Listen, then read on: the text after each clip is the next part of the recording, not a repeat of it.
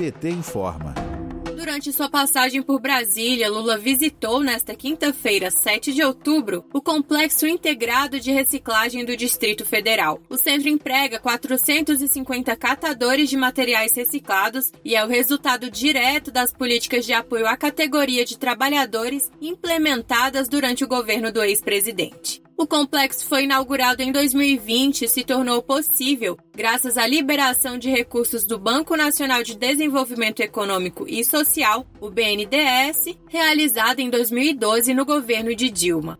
Durante a visita, Lula disse aos catadores e catadoras que nunca deixará de olhar para a categoria, que foi regulamentada em seu governo. Na época, o ex-presidente se reunia todo dia 23 de dezembro com catadores e moradores de rua. Se um dia o PT voltar a governar esse país, a gente vai voltar a se encontrar todo ano para a gente discutir o futuro dessa categoria chamada catador de materiais recicláveis, que precisa ser muito honrado.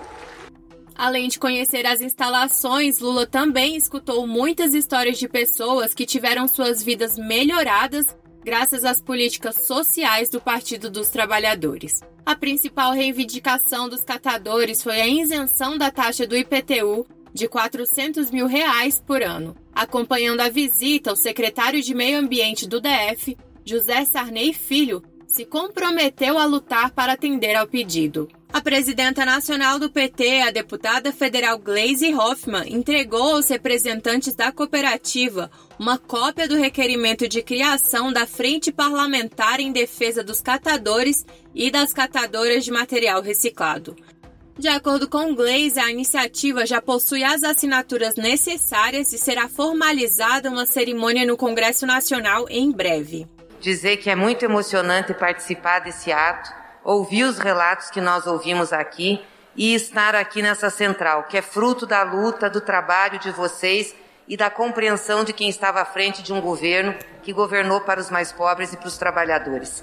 Também estavam presentes no evento o presidente do PT do DF, Jaci Afonso, a vice-presidenta do PT do DF, Josilene Correia, os deputados federais Bom Gás, Érica Cocai e Paulo Pimenta e os deputados distritais Arlete Sampaio, Chico Vigilante e Leandro Graz, além do presidente da CUT-DF, Rodrigo Rodrigues.